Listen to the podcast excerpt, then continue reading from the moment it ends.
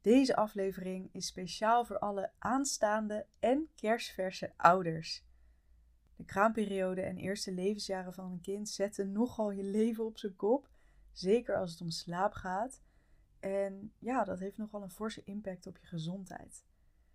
En daarom sprak ik met arts en slaapcoach Corine van Egmond over de slaap van kind en ouders en hoe je dit voor iedereen zo goed mogelijk kunt maken.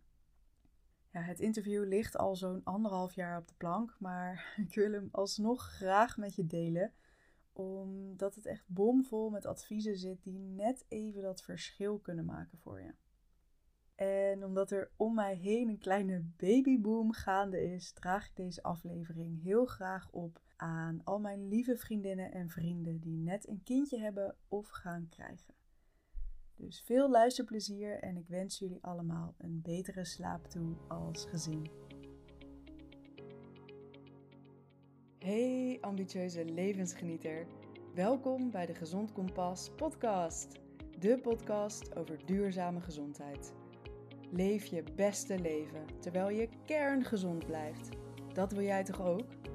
Laat je dan inspireren door de experts en rolmodellen in deze podcast.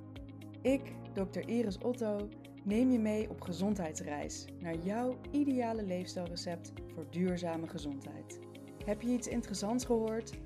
Deel deze aflevering dan met je vrienden, familie en collega's. Zo helpen we elkaar gezonder te worden. Ik wens je heel veel luisterplezier.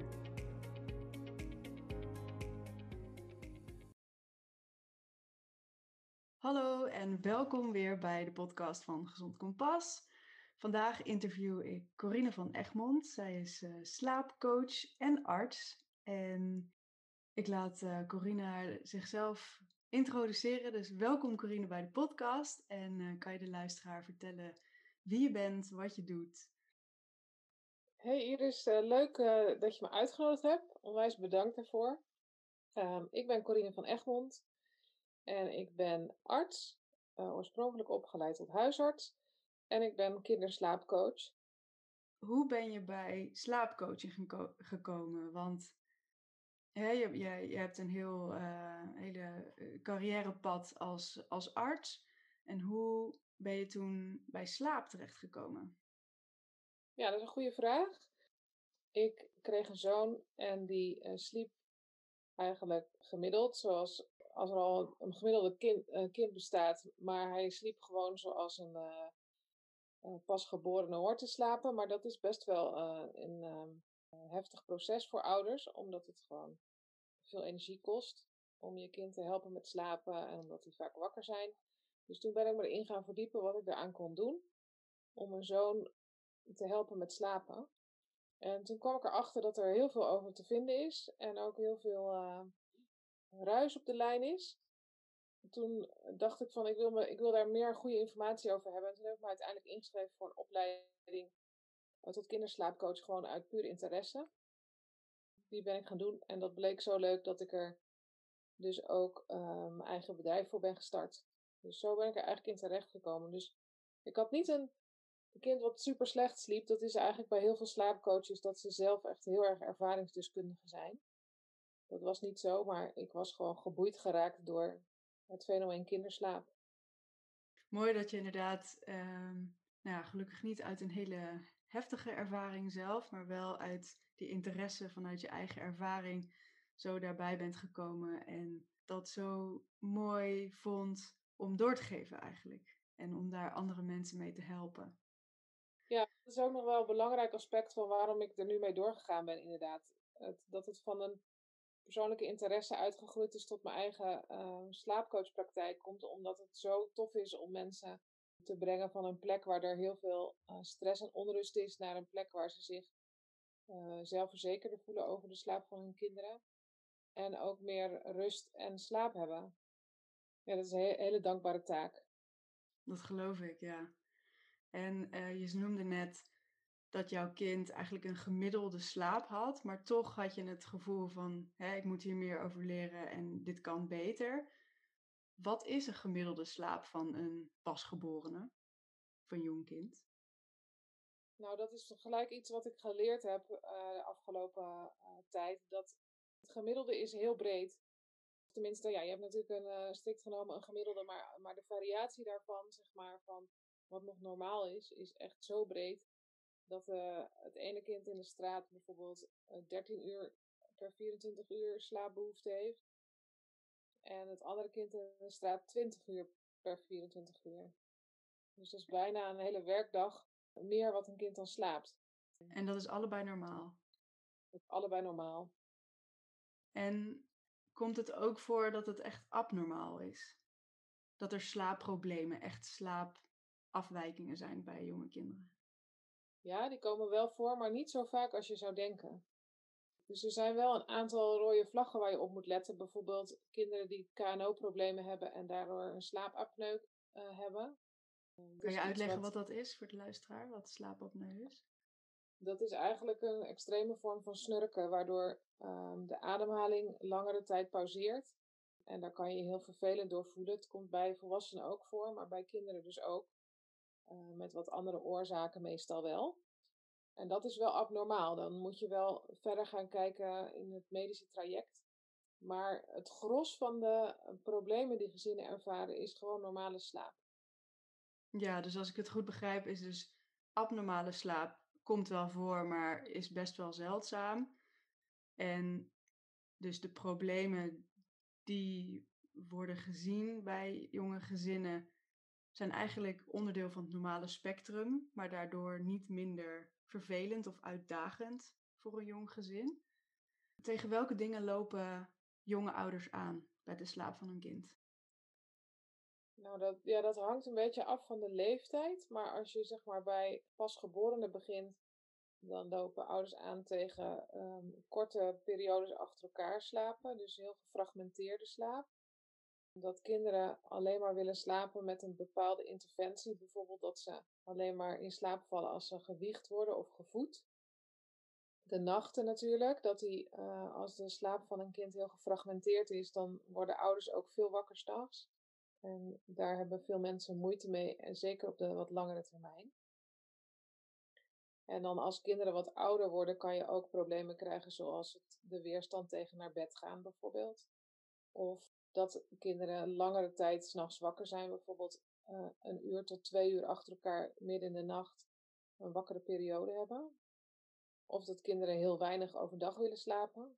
Mm, je hebt natuurlijk ook nog de fenomenen als verlatingsangst, wat op, wat op bepaalde leeftijden wat, wat meer op de voorgrond is. Dus dat kinderen niet willen dat, dat de ouders uit de kamer weggaan. Krijgt vragen rondom prikkelverwerking. Dus kinderen die bijvoorbeeld heel onrustig zijn in bed en daardoor zichzelf wakker houden of niet tot rust te komen zijn of te kalmeren. Ja, dat zijn wel een beetje de grote, de, de grote issues waar ouders mee komen.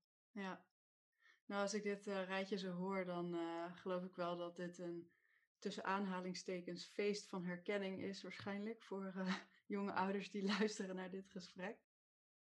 Hoe ziet over het algemeen de ontwikkeling van slaap eruit bij jonge kinderen? Dus vanaf dat ze baby zijn tot dat ze wat ouder zijn. Hoe ontwikkelt zich dat? Nou, het, eigenlijk moet je het zo zien dat de slaap van een baby zo ontworpen is dat de kans op wiegedood zo laag mogelijk is. Omdat een kind, een, als het geboren wordt, nog een heel onrijp zenuwstelsel heeft, heeft het eigenlijk telkens volwassenen nodig om zichzelf te reguleren. En dat gaat dan over ademhaling, over hartslag, maar ook over emoties.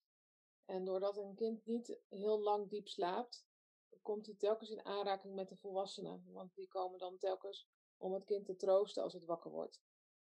En dat is beschermend tegen wiegedood. En de beweging naar volwassen slaap toe is eigenlijk dus een beweging van ondiepe slaap naar diepe slaap. En ook van gefragmenteerde slaap naar geconsolideerde slaap. Dus, dus als baby's heel klein zijn, slapen ze vaak met hele korte stukjes. En als je ouder bent, dan slaap je als het goed is langere tijd achter elkaar door.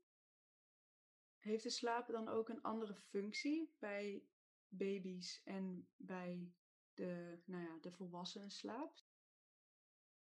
Dat weet ik zo niet. Want slaap is natuurlijk ontzettend belangrijk voor ons als mensen, maar eigenlijk over het hele dierenrijk. elk dier slaapt, wel op een of andere manier. Dus waarom, waarom is slaap eigenlijk zo belangrijk voor ons? Ja, dat is de, ik heb een, nagedacht over die vraag van hoe vat je dat nou goed in woorden? Wat is slaap? Waarom is het zo belangrijk? En het is eigenlijk best wel moeilijk om dat, om dat te verwoorden, omdat het ook zoiets magisch is wat we doen. En het is ook niet één functie, hè? Nee, je gaat liggen en je geeft je over aan een soort toestand van onbewustzijn, van ontspanning. Maar wat je ziet is dat, dat, je, dat het nodig is om te ontprikkelen. Wat, wat we dan in de geneeskunde met een heel mooi woord noemen homeostase. Dus het betekent dat het lichaam ervoor zorgt dat alle processen telkens weer in een soort basis evenwichtstoestand terechtkomen. En dat gebeurt onder andere door slaap. Dus als je actief bent en er gebeurt van alles in de dag, dan lopen bijvoorbeeld de stresshormonen op. En dan heb je je slaap weer nodig om te zorgen dat die hormoonspiegels weer netjes dalen. Dus dat is een cadans die, die onder andere, waar de slaap voor nodig is. Kinderen hebben ook, en volwassenen trouwens ook, slaap nodig om informatie te verwerken, hun herinneringen op de goede plek weg te schrijven. Dus zo zijn er echt een heleboel functies van slaap. Ja, en gewoon, ja, wat is moeheid en wat is uitgerust zijn, dat is ook wel moeilijk om, uh, om onder woorden te brengen. Maar weer fris en fruit te gaan een nieuwe dag beginnen, daar heb je toch echt een goede slaap voor nodig. En wat is een goede slaap? Een goede slaap bestaat, als je het hebt over een volwassene, uh, goede slaap bestaat eigenlijk uit een aantal, drie, eigenlijk uit drie aspecten. Dat is slaap op het juiste moment, dus de timing. Het is slapen in een bepaald stuk ononderbroken slaap. En het is de duur van de slaap in 24 uur. Dus het aantal uren slaap wat je hebt. En dan is er natuurlijk ook nog wel wat te zeggen over de diepte van de slaap, et cetera. Maar dat is wat moeilijker uh, te objectiveren. Dat is wat moeilijker om van jezelf te weten in wat voor slaapfase je zit. Maar daar zit ook nog wel een stukje. Dat is een wat meer technisch-medisch uh, verhaal. En voor kinderen, het leuke van kinderen is dat zij met heel korte slaapjes al heel veel herstellend vermogen hebben. Jonge kinderen die komen na 20 minuten al in een diepe slaap. Ook als ze alleen maar een hazenslaapje doen, dan hebben ze eigenlijk al alle slaapfasen gehad. Dus bij kinderen geldt dat niet per se zo dat ze dan ongestoorde slaap nodig hebben, maar wel een aantal uren slaap per dag. Dat is voor kinderen ook echt super belangrijk. En waarom denk je dat, nou ja, dat het zo verschilt tussen kinderen en volwassenen? Nou onder andere dus doordat uh, kinderen met een heel ander soort slaaparchitectuur worden geboren. Omdat, ze, omdat het beschermend is tegen wiegedood. En de beweging is richting volwassen slaap. Dus eigenlijk worden de behoeften van, van kinderen, die gaan steeds meer lijken op de behoeften van volwassenen wat betreft slaap. Zie jij ook wel kinderen die echt slaaptekort hebben? Nou, uh, als je het hebt over baby slaapinformatie of kinderslaapinformatie, gaat het heel vaak over, over vermoeidheid. En dat uh, mensen daar bang voor zijn dat ze hun kind te lang wakker houden bijvoorbeeld en dat het kind dan oververmoeid is. Ik denk dat het eigenlijk een beetje uitvergroot is, dat oververmoeidheid. Het komt wel voor oververmoeidheid, maar ik denk dat kinderen toch ook wel echt snel aan hun slaap komen, dat ze daarvoor zorgen.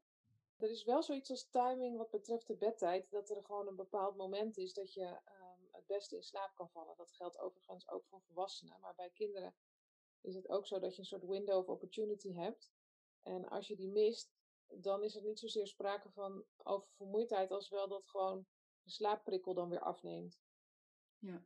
Kan je uitleggen hoe, hoe dat werkt met die slaapprikkels hè, en de opbouw van die hormonen die ervoor zorgen dat we willen gaan slapen?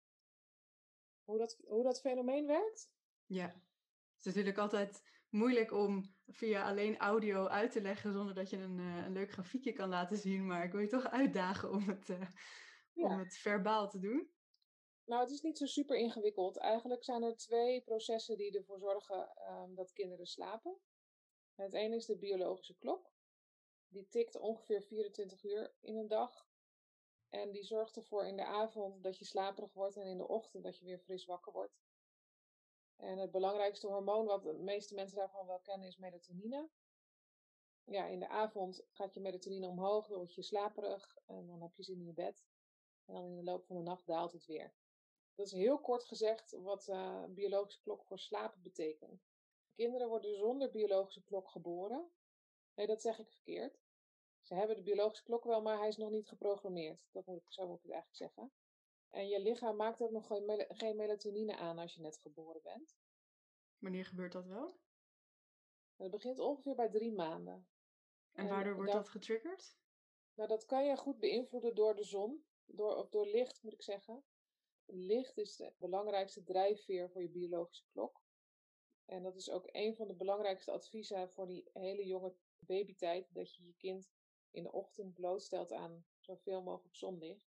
Zodat die biologische klok gaat tikken, als het ware. Dat is één, uh, de biologische klok is één drijfveer eigenlijk voor slaap. En het andere is slaapdruk. Slaapdruk betekent eigenlijk domweg het gevoel wat je hebt van dat je wel zin hebt om te gaan slapen. Dus als je ochtends wakker wordt, is je slaapdruk heel laag. En dan in de loop van de dag neemt die toe tot in de avond. En op het moment dat je dan uh, naar bed gaat en je slaapdruk en je biologische klok, die zijn mooi met elkaar in sync, dan val je lekker in slaap. Klinkt heerlijk. Er gaan heel veel vragen door mijn hoofd. Ik zit even te kijken welke nu uh, het beste hierop aansluit.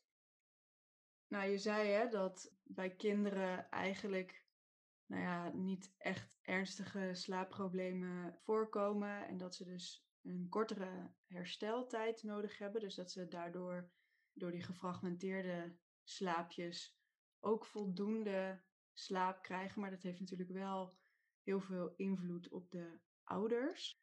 Wat adviseer jij doorgaans? Wat zijn de globale adviezen die jij ouders kan geven, waardoor ze vooral ook zelf beter kunnen slapen of er beter mee om kunnen gaan of minder de, de stress en de zwaarte van die eerste periode met gefragmenteerde slaap door kunnen komen. Ja, dus dan heb je eigenlijk over de adviezen die losstaan van de slaap van hun kind. Nou, uh, een deel daarvan is uitleggen over wat is normale slaap van een kind. En wat doe je daarmee? Daar uh, neem je eigenlijk de angst en de stress weg van ouders dat ze denken dat er iets mis is. Of dat ze denken dat als ze beter hun best doen, dat hun kind dan anders zou gaan slapen. Ja. Dus dat is eigenlijk de informatie over de slaap van het kind. Verder stimuleer ik ouders om alle hulp die ze aangeboden krijgen aan te pakken. En dat is best wel een moeilijke, want wij zijn toch wel gewend om onze eigen boontjes te doppen met z'n allen. Heel veel gezinnen die hebben zoiets van ja, maar ik heb gekozen voor een kind, dus dan moet ik ook de problemen oplossen die er zijn. Terwijl van oudsher en ook in heel veel andere culturen was het opvoeden van kinderen eigenlijk een veel meer gedeelde inspanning van, uh, van een gemeenschap. Dus dat probeer ik, daar probeer ik met ouders over in gesprek te komen, hoe ze dan meer hulpbronnen kunnen aanboren in hun netwerk. Want op wat voor manieren kunnen, kunnen ouders uh, hulp krijgen? Nou ja, ik, ik probeer altijd met ouders te kijken van hoe kunnen ze zoveel mogelijk shortcuts bedenken. Dus bijvoorbeeld als mensen aanbieden van we willen wel wat voor jullie doen, uh, om dan te vragen of ze een keer willen koken. Of het huis poetsen. Of dat je je kinderen een keertje meegeeft uh, aan je familie van dat je zelf eventjes rust hebt. Allemaal in de, met de gedachte dat het uh, eigenlijk een korte periode is die je moet zien te overbruggen. Dus dat is, dat is meer de informele zorg. Je kan ook nog denken trouwens aan dat je vraagt of iemand anders een keer in de nacht voor je kind zorgt. Zodat je zelf een keer echt goed kan doorslapen. Dat kan ook bij je thuis, als je dat fijner vindt, dat je wel in de buurt van je kind bent. En dat iemand anders bijvoorbeeld nachtvoedingen doet. Dat is voor veel mensen is iets waar ze, ja, wat een beetje ongebruikelijk is misschien. Um, en daarom probeer ik dat met mensen over te hebben, zodat ze een beetje buiten de kaders durven denken over hoe ze dan die eerste periode goed door kunnen komen.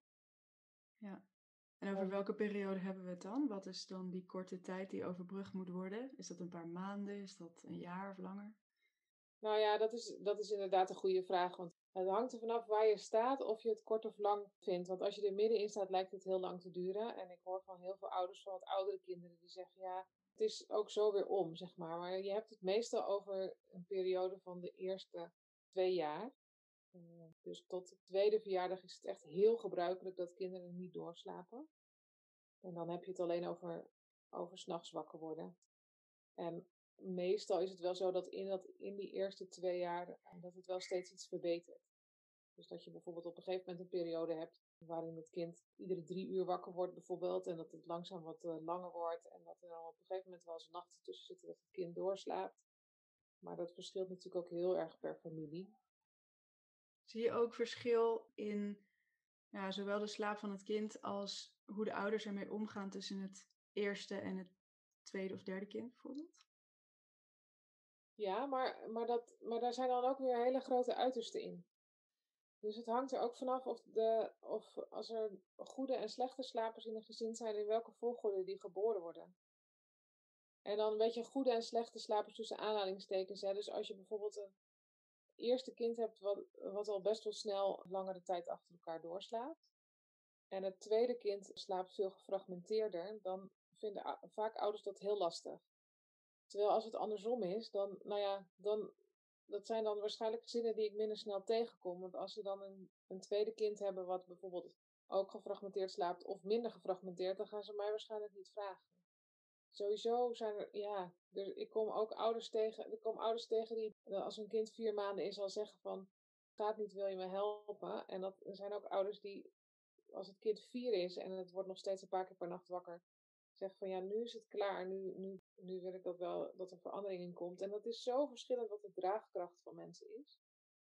Ja, en wat zijn factoren, denk je, die die draagkracht beïnvloeden? Nou, uh, mentale gezondheid, het aantal kinderen in een gezin, het netwerk, of dat, uh, mak of dat makkelijk aan te spreken is, bijvoorbeeld, of, of familie dichtbij woont, of, of goede vrienden. Ook je eigen slaap, dus uh, of je zelf uh, makkelijk inslaapt, of, of als ouders of lang wakker ligt nadat je je kind hebt geholpen om weer verder te slapen. Zijn er dingen die je als ouder of aanstaande ouder kan doen om die draagkracht te vergroten voor jezelf? Ja, sowieso zorgen voor goede informatie. Dat je op de hoogte bent van wat normale slaap van kinderen is. In de geboortezorg is heel veel aandacht voor een, voor een bevalplan. Dat moet iedereen tegenwoordig schrijven, maar ik zou eigenlijk zelf liever een kraamtijdplan hebben geschreven. En dan neem ik kraamtijd heel ruim, dus de eerste drie maanden bijvoorbeeld. En daar had ik dan in willen schrijven van wie zijn mijn hulptroepen, wat ga ik doen als dit of dat helemaal niet lukt. Bijvoorbeeld als het niet te goed lukt om zelf weer goed te ontspannen als, als mijn kind weer slaapt. Dus ik zou uh, ouders willen uitdagen om dat te schrijven. Een kraamplan voor de eerste drie maanden. En dan misschien ook wel eens te praten met de mensen om je heen van joh, we, we krijgen straks een kleintje en dat is heel pittig. Kunnen we een beroep op jullie doen en wat dan? Dus dat zou je kunnen doen. Nou, je kwaliteit van je eigen slaap, om daar aan te werken. Dat is sowieso iets waar ik altijd ook probeer naar te kijken met gezinnen als ze ervoor openstaan. Mijn, mijn bedrijf heeft de naam De Familie Slaapt. En die heb ik gekozen omdat ik het belangrijk vind om te kijken hoe we kunnen zorgen dat de hele familie beter tot rust kan komen. En niet alleen maar uh, te focussen op de slaap van het kind. Dus ik kijk ook uh, vanuit mijn achtergrond, vanuit de huisartsengeneeskunde, kijk ik ook naar uh, hoe slapen de ouders en wat, zijn, wat is het laaghangend fruit, zeg maar, wat betreft het verbeteren van slaap. Dus dat kun je ook nog doen. Ja, ik vind, ik vind inderdaad ten eerste een hele goede naam die je voor je bedrijf hebt gekozen, maar vooral ook die gedachte erachter van het gaat niet alleen om de slaap van het kind. Dat is over het algemeen, komt wel goed. Maar juist inderdaad die interactie en meer dat holistische naar de hele familie kijken. Van goh, wat, wat zijn daar de, de interacties tussen en de gevolgen daarvan? En hoe kunnen we dat harmonieuzer maken? Zodat uiteindelijk iedereen nou ja, er beter uitkomt en er beter voor staat. Ja, want in dat kader is misschien ook wel leuk om nog iets te zeggen over het begrip co-regulatie. Ik had het net al een beetje over dat kinderen een volwassene nodig hebben om zichzelf te reguleren. Dus hun fysieke gestel, zeg maar. Hun ademhaling en hun temperatuur en hun, en uh, hartslag, maar ook in hun emoties. Kinderen kunnen niet van een gestreste emotie, bijvoorbeeld angst of verdriet, kunnen ze niet weer zelf rustig worden. Daar hebben ze volwassenen voor nodig. En het leuke is dat kinderen eigenlijk je soort spiegelen. Dus op het moment dat een kind overstuur is en jij blijft rustig en jij laat merken dat je de situatie onder controle hebt, kan het kind daarin gaan hangen En kan het weer uh, ook tot rust komen. En het ingewikkelde is dat als je dus als ouder best wel moe bent en gestrest vanwege het slaaptekort, dat je dan een situatie krijgt waarin het kind jouw stress gaat spiegelen. Wat weer een negatief effect heeft op de slaap van het kind. En dan kom je dus eigenlijk in een visueuze cirkel uit. Dus in die zin is zelfzorg voor ouders ook heel erg belangrijk om te zorgen dat hun kind beter gaat slapen. Dus dat is, wel, dat is ook een hele leuke om uit te leggen aan ouders. Ja. Ik ben wel benieuwd, hè? zou je een casus kunnen beschrijven met nou ja, of een veel voorkomend probleem of juist een bijzonderder probleem? Dat is jouw keuze. Een casus beschrijven en ook hoe jij dat dan als slaapcoach aanpakt zodat het, dat probleem dan opgelost kan worden. Want ik kan me voorstellen dat misschien mensen niet altijd weten wat het nou inhoudt, slaapcoaching, en wat het hun kan brengen. Nou, eentje moet ik denken aan een ehm, gezin wat ik coachte van een kind wat er ruim één was. En dat kind dat sliep overdag nog een paar keer. En s'nachts werd het kind vaak wakker. En kwam het dan niet meer tot slapen uh, in zijn eentje in zijn eigen bed. En wat er dan gebeurde was dat zijn ouders hem meenamen eh, naar hun bed.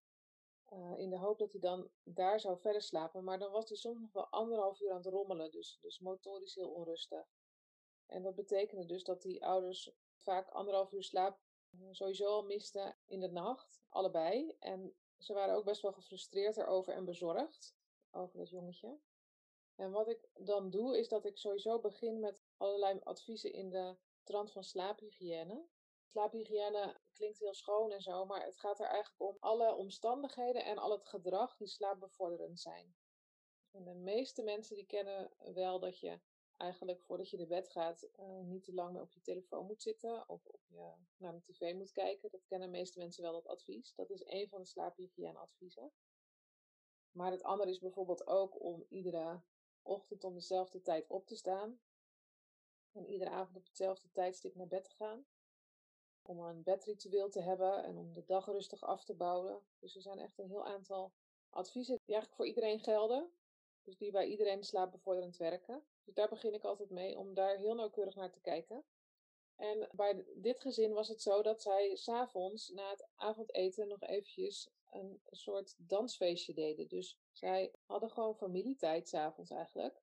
En dan gingen ze lekker dansen op muziek en uh, waren ze enthousiast en uh, genoten ze heel erg van elkaars uh, aanwezigheid. Maar dan vervolgens moest het jongetje gaan slapen. En dan was de overgang dus heel groot van actief zijn naar een uh, toestand van slapen. Als je dat hebt, dan zie je vaak ook dat de nachten veel gefragmenteerder zijn. Dus het is meestal niet eens zo dat kinderen dan moeilijk in slaap komen. Dus dan denken ouders van nou, niks aan de hand, die avond is prima, mijn bedritueel is prima, want mijn kind valt, valt goed in slaap. Maar als je de dag van een kind niet goed afbouwt, dan gaan ze als het ware niet makkelijk in de uh, goede versnelling in de nacht. En dan schakelen ze steeds een beetje scheef. En dat veroorzaakt dan dat ze uh, in de nacht wakker worden. Dus dat hebben we gedaan. Dus we hebben zijn slaaphygiëne aangepakt. En we hebben gekeken naar de timing van slaap. Die hebben we een beetje aangepast. En toen eigenlijk al heel gauw ging het wat beter. Dus toen ging hij nachten doorslapen. Maar er waren ook nachten dat hij nog steeds eigenlijk behoefte had aan nabijheid van zijn ouders. En toen hebben we daar een heel leuk gesprek over gevoerd. Van ja, wat, hebben, wat heeft je kind nodig en wat hebben jullie nodig? En uiteindelijk hebben ze toen een matras op de slaapkamer van hun zoon gelegd. En hebben ze besloten van als, me, als onze zoon uh, onze nabijheid nodig heeft, dan gaat één van ons uh, bij hem liggen. En de ander kan dan lekker doorslapen. Dus dat betekende dat ze dan eigenlijk de meest optimale situatie hadden voor allemaal. Want er was er één ouder die kon doorslapen. Eén ouder die was dan eh, bij hun zoon. En die zoon die had de nabijheid die hij wilde. En nu slapen ze dus ongeveer één keer in de vier nachten slapen ze bij hun zoon. En dan om en om. En de andere nachten slapen ze de hele nacht door. Dus wat ik daar leuk aan vind aan dat verhaal, is dat het eigenlijk eh, niet zo is dat het een soort successtory is van oké, hij slaapt nu altijd door. Maar het is wel werkbaar geworden. Het is werkbaar geworden en die ouders zijn uitgerust en happy. En ze zijn ook heel blij dat ze hun uh, kind hebben leren volgen daarin. Dus ik vind het onwijs leuk om dan samen te zoeken naar wat, uh, wat is voor jullie dan een manier die past. En wat is voor alle gezinsleden de beste oplossing.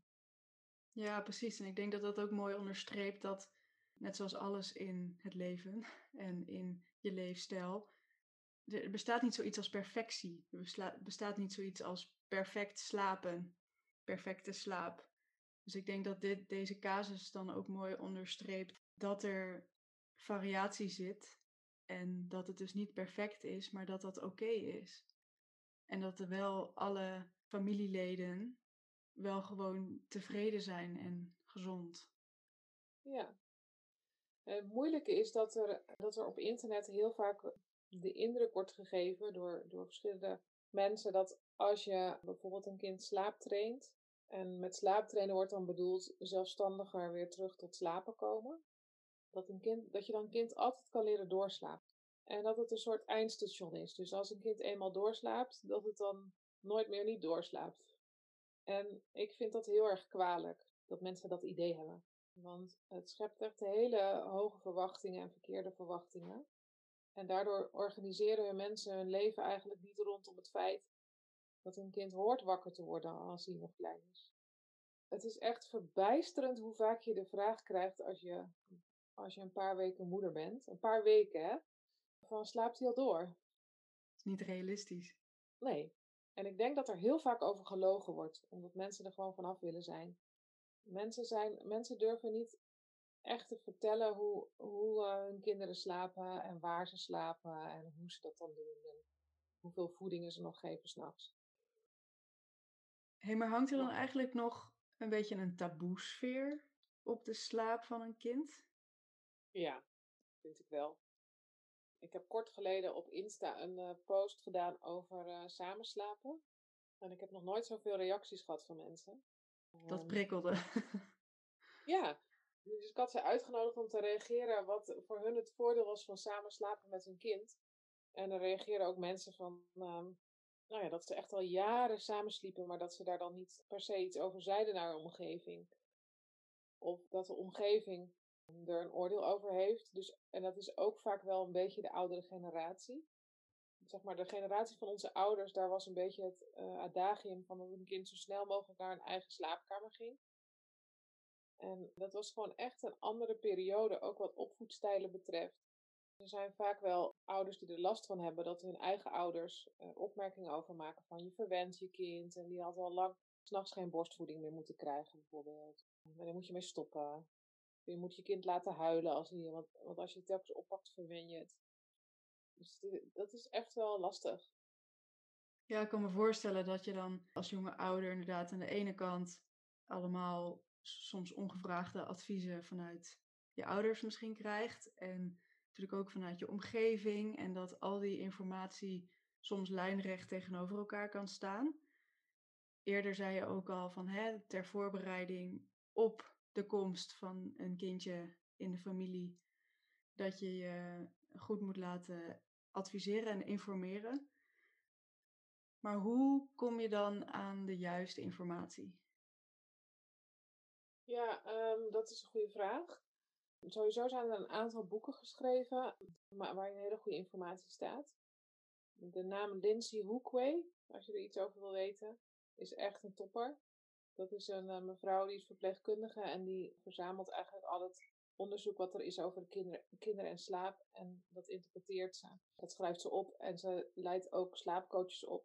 En zij heeft net een boek uitgegeven, dat komt binnenkort uit. Dat heet Let's Talk About Your New Family Sleep. Dat is nog niet in het Nederlands vertaald. Maar dat boek, dat is sowieso eentje waar je goede informatie kan vinden. Realistisch. Ik zal het linken in de show notes van de podcast, dan kunnen mensen oh. dat vinden. En er zijn nog op Insta nog echt heel veel goede slaap, uh, slaapcoaches die echt hele realistische, goede informatie verspreiden. Dus ik weet niet of je dat ook nog ergens kwijt kan. Ik kan, ik kan wel een aantal dingen naar je sturen. Ja, zeker. En dan zet ik dat allemaal in de show notes, zodat mensen daar uh, rustig even naar kunnen kijken. Ja, leuk. referentie. Ja. ja. ja. ik ben wel benieuwd. Wat is het meest verrassende dat jij over slaap hebt geleerd? Nou, misschien wel die, die variatie eigenlijk over kinderen dat er dus in een straat twee kinderen kunnen zijn waarvan de ene 20 uur moet slapen per 24 uur en de andere 13 uur. En dat het gewoon een hele werkdag aan slaap scheelt. En dat betekent dus ook dat het leven van die ene vader of moeder zo anders eruit ziet dan het leven van die andere vader of moeder. En daar moeten we dus met z'n allen over praten. Dat dat normaal is en hoe je dan je leven in kan richten. Uh, ik heb niet gezegd dat diegene, dat de ouders met een kind met een hoge slaapbehoefte, dat die het makkelijk hebben. Maar die hebben bijvoorbeeld wel net iets meer tijd om een boek te lezen of om eens een keer uh, iets in het huishouden te doen. Als dat kind tenminste niet op je wil slapen. Want als het kind op je wil slapen, dan uh, heb je weer een heel andere situatie. Dus ja, de, de variabiliteit, zeg maar, de verschillen van kinderen, dat is, dat is denk ik wat het, het meest fascineert. Ja, dat kan me wel voorstellen. Dat er zo'n, uh, nou ja, al die grote verschillen, maar dat dat allemaal nog varianten van normaal zijn. Ja. Ja. ja. ja.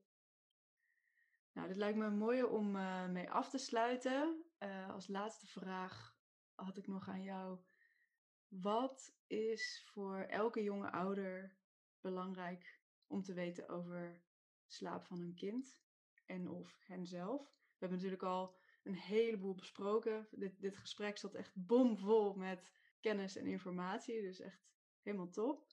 Maar wat zou jij nu nog mee willen geven wat ze echt moeten weten over slaap? Nou, misschien niet eens iets wat ze moeten weten, maar meer um, probeer te voelen wat je zelf belangrijk vindt. Want heel veel informatie is leuk en dat kan je helemaal overspoelen. En je kan er eindeloos naar zoeken, naar informatie. Uh, maar probeer te voelen wat vind jij belangrijk. En als jij graag bij je kind wil liggen als het in slaap valt, omdat je diep in je hart weet dat dat is wat je kind nodig hebt, doe dat dan. Of voed je kind in slaap. Wieg het in slaap. Geef je kind wat het nodig heeft en probeer alles wat je denkt dat zou moeten een beetje los te laten. Dat zou ik willen, willen zeggen. Mooi. Ik denk dat dat een heel belangrijk advies is. Ja, dus dankjewel dat je dat uh, de mensen meegeeft.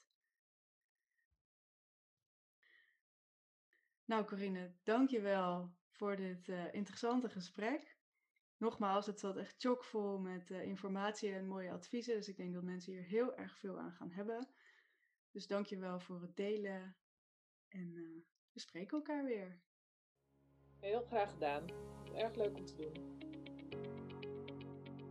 Fantastisch dat je luisterde naar de Gezond Kompas podcast. Hiermee heb jij weer een stapje gezet richting duurzame gezondheid. Vond je deze aflevering nou waardevol?